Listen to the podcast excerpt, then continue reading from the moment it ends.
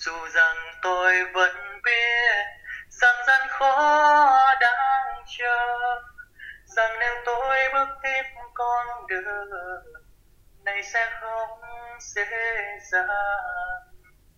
Chẳng gì ngăn được tôi và những ước mơ này. Mặc dù trường á, phải dặn tụi em là phải hỏi phụ huynh trước khi đi và phụ huynh phải đồng ý thì tụi em mới được đi. Nhưng mà tin là khi em à, thông báo đến ba mẹ thì ba mẹ sẽ ủng hộ quyết định của em á. Và đến khi mà xe lăn bánh rồi, em mới dám tin là em đã có mặt trên cái chuyến hành trình này. Lúc đó em mới dám nhắn tin cho ba mẹ. Mẹ chỉ xem tin nhắn, rồi mẹ lặng im luôn.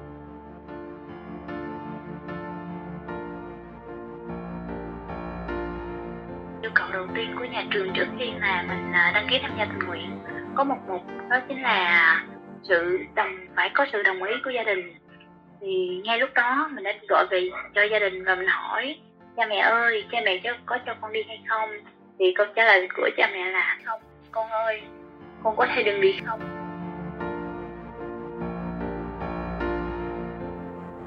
Quý vị và các bạn đang nghe podcast trên báo lao động và tôi là Nguyễn Quyền. Kính thưa quý vị, trong cuộc chiến vô hình với dịch bệnh, hình ảnh những y bác sĩ không giờ nghỉ ngơi, ngày đêm túc trực bên các bệnh nhân nhiễm Covid-19 chính là điều khiến chúng ta cảm phục giữa muôn vàng thách thức. Tin chắc rằng sau chiếc khẩu trang là nụ cười, tấm lòng, sự sẻ chia và có cả hy sinh của những chiến sĩ áo trắng. Chính những điều đó đã thôi thúc các bạn trẻ, thế hệ tương lai của đất nước vững tin hơn. Những ngày dịch bùng phát ở miền Nam, đã có nhiều bạn trẻ tình nguyện chi viện, song sáo lên đường. Và trong số podcast hôm nay, hãy cùng chúng tôi trò chuyện với bạn Võ Đăng Khương, sinh viên lớp Y Đa khoa khóa 43, trường Đại học Y Dược Cần Thơ, người làm nhiệm vụ chi viện cho Đồng Tháp trong việc chống dịch, và bạn Dương Bé Nhi, sinh viên ngành y học dự phòng khóa 42, một nhân vật đã tham gia làm nhiệm vụ chi viện tại Vĩnh Long. cái lúc mà em biết là sẽ được về quê hương của mình là Đồng Tháp để chống dịch đó thì em rất là lo lắng là lo lắng về cái tình hình dịch bệnh của tỉnh nhà cũng như là lo lắng các bạn bản thân mình không biết lần này về có thực hiện tốt nhất được nhiệm vụ mà mình được giao hay không. Và bên cạnh đó là em thấy ờ, rất là nôn nao vì đây chính là cơ hội quý báu để em có thể ờ, đem chút sức của mình làm được điều gì đó cho quê hương cho tỉnh nhà. Và đặc biệt là thành phố Sa Đéc nơi mà nuôi dưỡng em trong 3 năm cấp 3 thì lần về quê này á, không giống với những lần về quê trước. Ờ, cái con đường đó nó như là dài hơn vậy đó khi mà đến Đồng Tháp á, nhiệm vụ của em là truy vết F1, F2 thì uh, thường sẽ có được một cái biểu mẫu có sẵn á. thì phần quan trọng là tụi em phải điều tra được các cái mốc dịch tễ về thời gian và địa điểm mà những người này đã đến á, gặp gỡ tiếp xúc với những ai và tụi em phải tìm cho được thông tin về tên số điện thoại hay là địa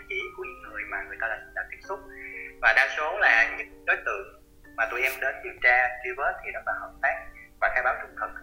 Trong quá trình làm việc á, thì em cũng rất là lo sợ về cái vấn đề là mình có khả năng cũng bị lây nhiễm. Nhưng mà cái mà em em cảm thấy lo sợ nhiều hơn nữa là em sợ là khi đến đến gặp người dân người ta sẽ không hợp tác cũng như là không trung thực trong việc cung cấp thông tin cho mình á. nên là khi mà đi làm nhiệm vụ á em như là bị cuốn hút theo những cái câu chuyện về lịch trình di chuyển của người dân á. Em mong muốn làm sao mà khai thác được nhiều nhất những cái mốc dịch tễ cũng như là những địa điểm mà người dân đã đi đến để mau chóng khoanh vùng cách ly người dân sớm nhất có thể. Nên uh, những lúc đó thì em quên đi cái sự nguy hiểm luôn. Với lại là tụi em cũng à, được mặc đồ bảo hộ rồi uh, cũng được nhà trường trang bị những kiến thức những kỹ năng cần thiết nên là cũng đảm bảo được an toàn tối đa cho bản thân rồi. Nên em cũng có yên tâm phần nào không đến mức là quá quá lo lắng nữa. Là một trong những sinh viên tham gia chi viện đợt đầu tiên đến Đồng Tháp, khó khăn, thách thức là điều không thể tránh khỏi bởi với Đăng Khương, đây là chuyến đi chi viện đầu tiên để bạn tham gia thực chiến với dịch bệnh Covid-19. Cũng như Đăng Khương, cô bạn Dương Bé Nhi cũng là sinh viên trường y, thấu hiểu nỗi vất vả của các y bác sĩ ngày đêm gồng mình chống dịch tại tỉnh Vĩnh Long. Không ngại thách thức, bé Nhi một cô gái dù nhỏ nhắn nhưng lại có sự quyết tâm và một nghị lực lớn, đã tình nguyện tham gia chi viện tại tỉnh Vĩnh Long. Bản thân của mình đó là sinh viên y thì em rất vui và tự hào khi được tham gia vào công tác chống dịch ở tuyến đầu. Đặc biệt hơn đối với ờ, khi mà đi đến Vĩnh Long á, thì đây cũng coi như là một cái duyên khi mà em đăng ký và được xếp vào đội hình chi viện ở Vĩnh Long. Em rất tự hào về điều đó vụ hàng ngày mà tụi em nhận được, là nhận và nhập thông tin từ những người đã được test nhanh ở tại à, khu công nghiệp. Những cái thông tin nhập thường bao gồm là họ tên, số điện thoại để liên lạc và cái kết quả mà những người công nhân đó đã được test. Thường thì công việc của tụi em sẽ được chia làm 3 ca và mỗi người như vậy sẽ làm tầm từ 1 đến 2 ca trên một ngày và thời gian mỗi ca là 4 tiếng. Công việc được bắt đầu và di chuyển từ lúc 7 giờ cho đến 19 giờ hàng ngày.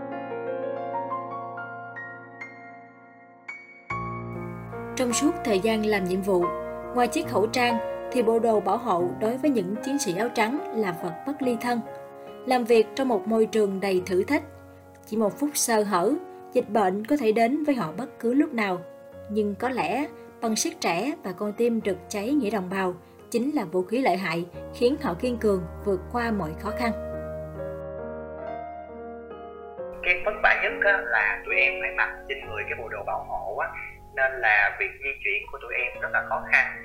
Vì uh, nếu mà di chuyển uh, một cách không cẩn thận uh, sẽ à, có thể làm rách rách bộ đồ. Và lúc đó thì bộ đồ sẽ không còn phát huy được tác dụng bảo vệ được tụi em nữa.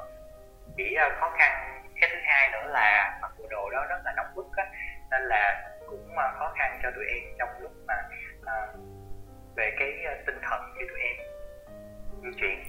Khi mà mặc bộ đồ bảo hộ lên người rồi á thì tụi em phải làm việc uh, liên tục uh, trong một khoảng thời gian mà không được uh, uống nước cũng như là không được uh, về vấn đề là đi vệ sinh các kiểu. Nói chung là tụi em phải cố gắng vượt qua hết những cái cảm giác đó để có thể hoàn thành được nhiệm vụ trong uh, một buổi một buổi làm việc. Để uh, không có làm tốn thêm một bộ đồ thứ hai nào nữa. Mỗi một ngày thì uh, mỗi một buổi làm việc sẽ là một bộ đồ nên là một ngày thì tụi em sẽ mặc được hai bộ đồ. Kỷ niệm làm cho mình nhớ nhất đó là ngày đầu tiên, và cái ca đầu tiên khi mà mình thực hiện mặc một bộ đồ bảo hộ. Lúc đó thì mình à, khi mà đeo cái khẩu trang N95 vào á, thì mình cảm thấy rất là khó chịu và đối với một cái người mà bình thường như mình á, cái mùi khử trùng nó cộng với cái mùi khẩu trang làm cho mình cảm giác rất là khó chịu rất là muốn nôn à, mình nhớ nhớ nhất là cái lần thứ hai khi mà mình nhìn thấy cái bộ đồ bảo hộ và cái khẩu trang đó thì cái cảm xúc của mình suy nghĩ trong đầu là trời ơi mình có quay về quay về được không? Nhưng mà ngay lập tức sau đó thì uh, suy nghĩ trong đầu của mình là không mình phải tiếp tục nhiệm vụ này. Là người tham gia công tác chống dịch nhưng đồng thời cũng là con trai con gái của những gia đình khác nhau. Những người như Đăng Khương hay bé Nhi ẩn bên trong bộ đồ bảo hộ nóng nực, sự quyết tâm hoàn thành nhiệm vụ, vẫn có những góc thầm kín trong tâm hồn mình. Để rồi khi ai chạm đến đấy, cảm xúc trong họ vẫn chưa thể nguôi ngoai về kỷ niệm những lần thuyết phục người thân lên đường chi viện. Trước khi đi do gấp rút, phải dọn đồ rồi tham gia cấp cứu lại, nên em không có nhắn tin cho ba mẹ trước. Mặc dù trường á, phải dặn tụi em là phải hỏi phụ huynh trước khi đi và phụ huynh phải đồng ý thì tụi em mới được đi. Nhưng mà em tin là khi em à, thông báo đến ba mẹ thì ba mẹ sẽ ủng hộ quyết định của em á. Và đến khi mà xe lăn bánh rồi, em mới dám tin là em đã có mặt trên cái chuyến hành trình này. Lúc đó em mới dám nhắn tin cho ba mẹ. Mẹ chỉ xem tin nhắn, rồi nghe lặng im luôn, khoảng hai, ba phút mẹ không có trả lời.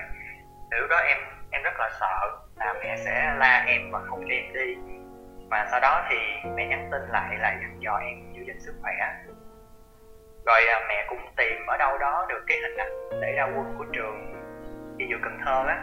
Rồi mẹ gửi lên cái group Zalo của nhà ngoại, rồi khoe với cả nhà là có em đi nữa.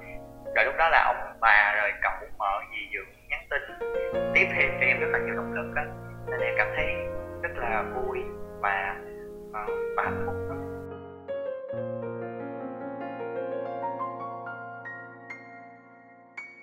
lần thực hiện nhiệm vụ lần này á, thì yêu cầu đầu tiên của nhà trường trước khi là mình ờ, đăng ký tham gia tình nguyện có một mục, đó chính là sự đồng, phải có sự đồng ý của gia đình thì ngay lúc đó mình đã gọi về cho gia đình và mình hỏi cha mẹ ơi cha mẹ cho có cho con đi hay không? Thì câu trả lời của cha mẹ là không con ở đó đi. Thì à, sau đó thì mình đã nói với cha mẹ là con con lại muốn đi. Mong là cha mẹ sẽ đồng ý. Lúc đó thì à, mình cũng cảm thấy rất là xót. Tại vì cha mẹ là nhưng mà sau này dần dần á những ngày mà thực hiện công việc đó thì mình thường hay điện về tâm sự với ba mẹ. Nói là ờ cha mẹ ơi công việc cũng chơi chảy lắm cũng có gì cũng nhẹ nhàng như vậy. Và từ từ á cha mẹ cũng xem trên thông tin báo đài và cũng tiếp tục là một nguồn động lực để ủng hộ cho mình sau này. Cha mẹ chỉ nói là ồ con gán giữ gìn sức khỏe gán ăn để tiếp tục chiến đấu nghe con.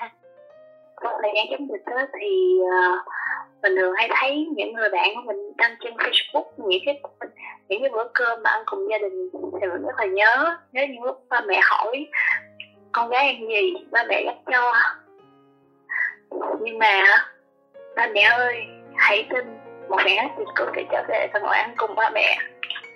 Mình vẫn mong muốn mình luôn có năng lượng tích cực thành và mạnh mẽ để giao trong cuộc chiến lần này thay cho chiến thắng mình về với gia đình.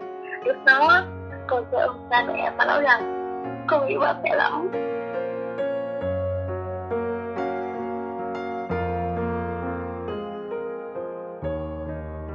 Vâng, rất cảm ơn những chia sẻ của Đăng Khương và bé Nhi về cuộc trò chuyện vừa rồi.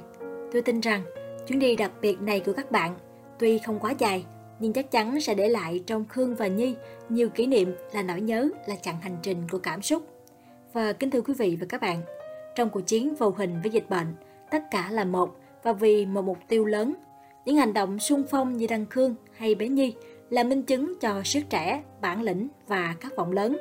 Tin rằng rồi đây Việt Nam chúng ta sẽ chiến thắng đại dịch và lại có những tháng ngày bình an, mọi thứ rồi sẽ trở lại đúng với quỹ đạo vốn có. Và thời lượng chương trình đã hết. Hẹn gặp lại quý vị và các bạn trong số podcast tiếp theo.